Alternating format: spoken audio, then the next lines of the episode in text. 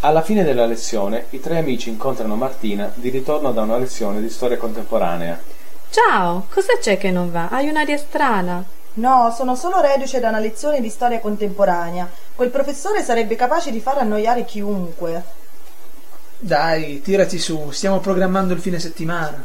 Me ne ha parlato Francesco, allora si va a Bologna? Sì, finalmente cambiamo aria, qui non si fa mai niente.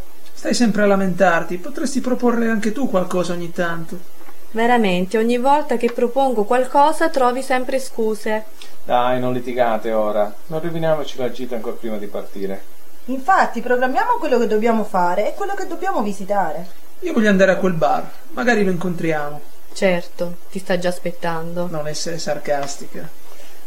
Andiamo via adesso. Che ne dite se stasera andiamo tutti in pizzeria? E possiamo parlare con più calma e a stomaco pieno. Come al solito, tu pensi a mangiare. A che ora ci incontriamo? Facciamo per le nove alla pizzeria in Navigli. Vediamoci al bar per un aperitivo, che ne so, verso le 8 e poi andiamo in pizzeria. Benissimo. Alle otto al bar allora.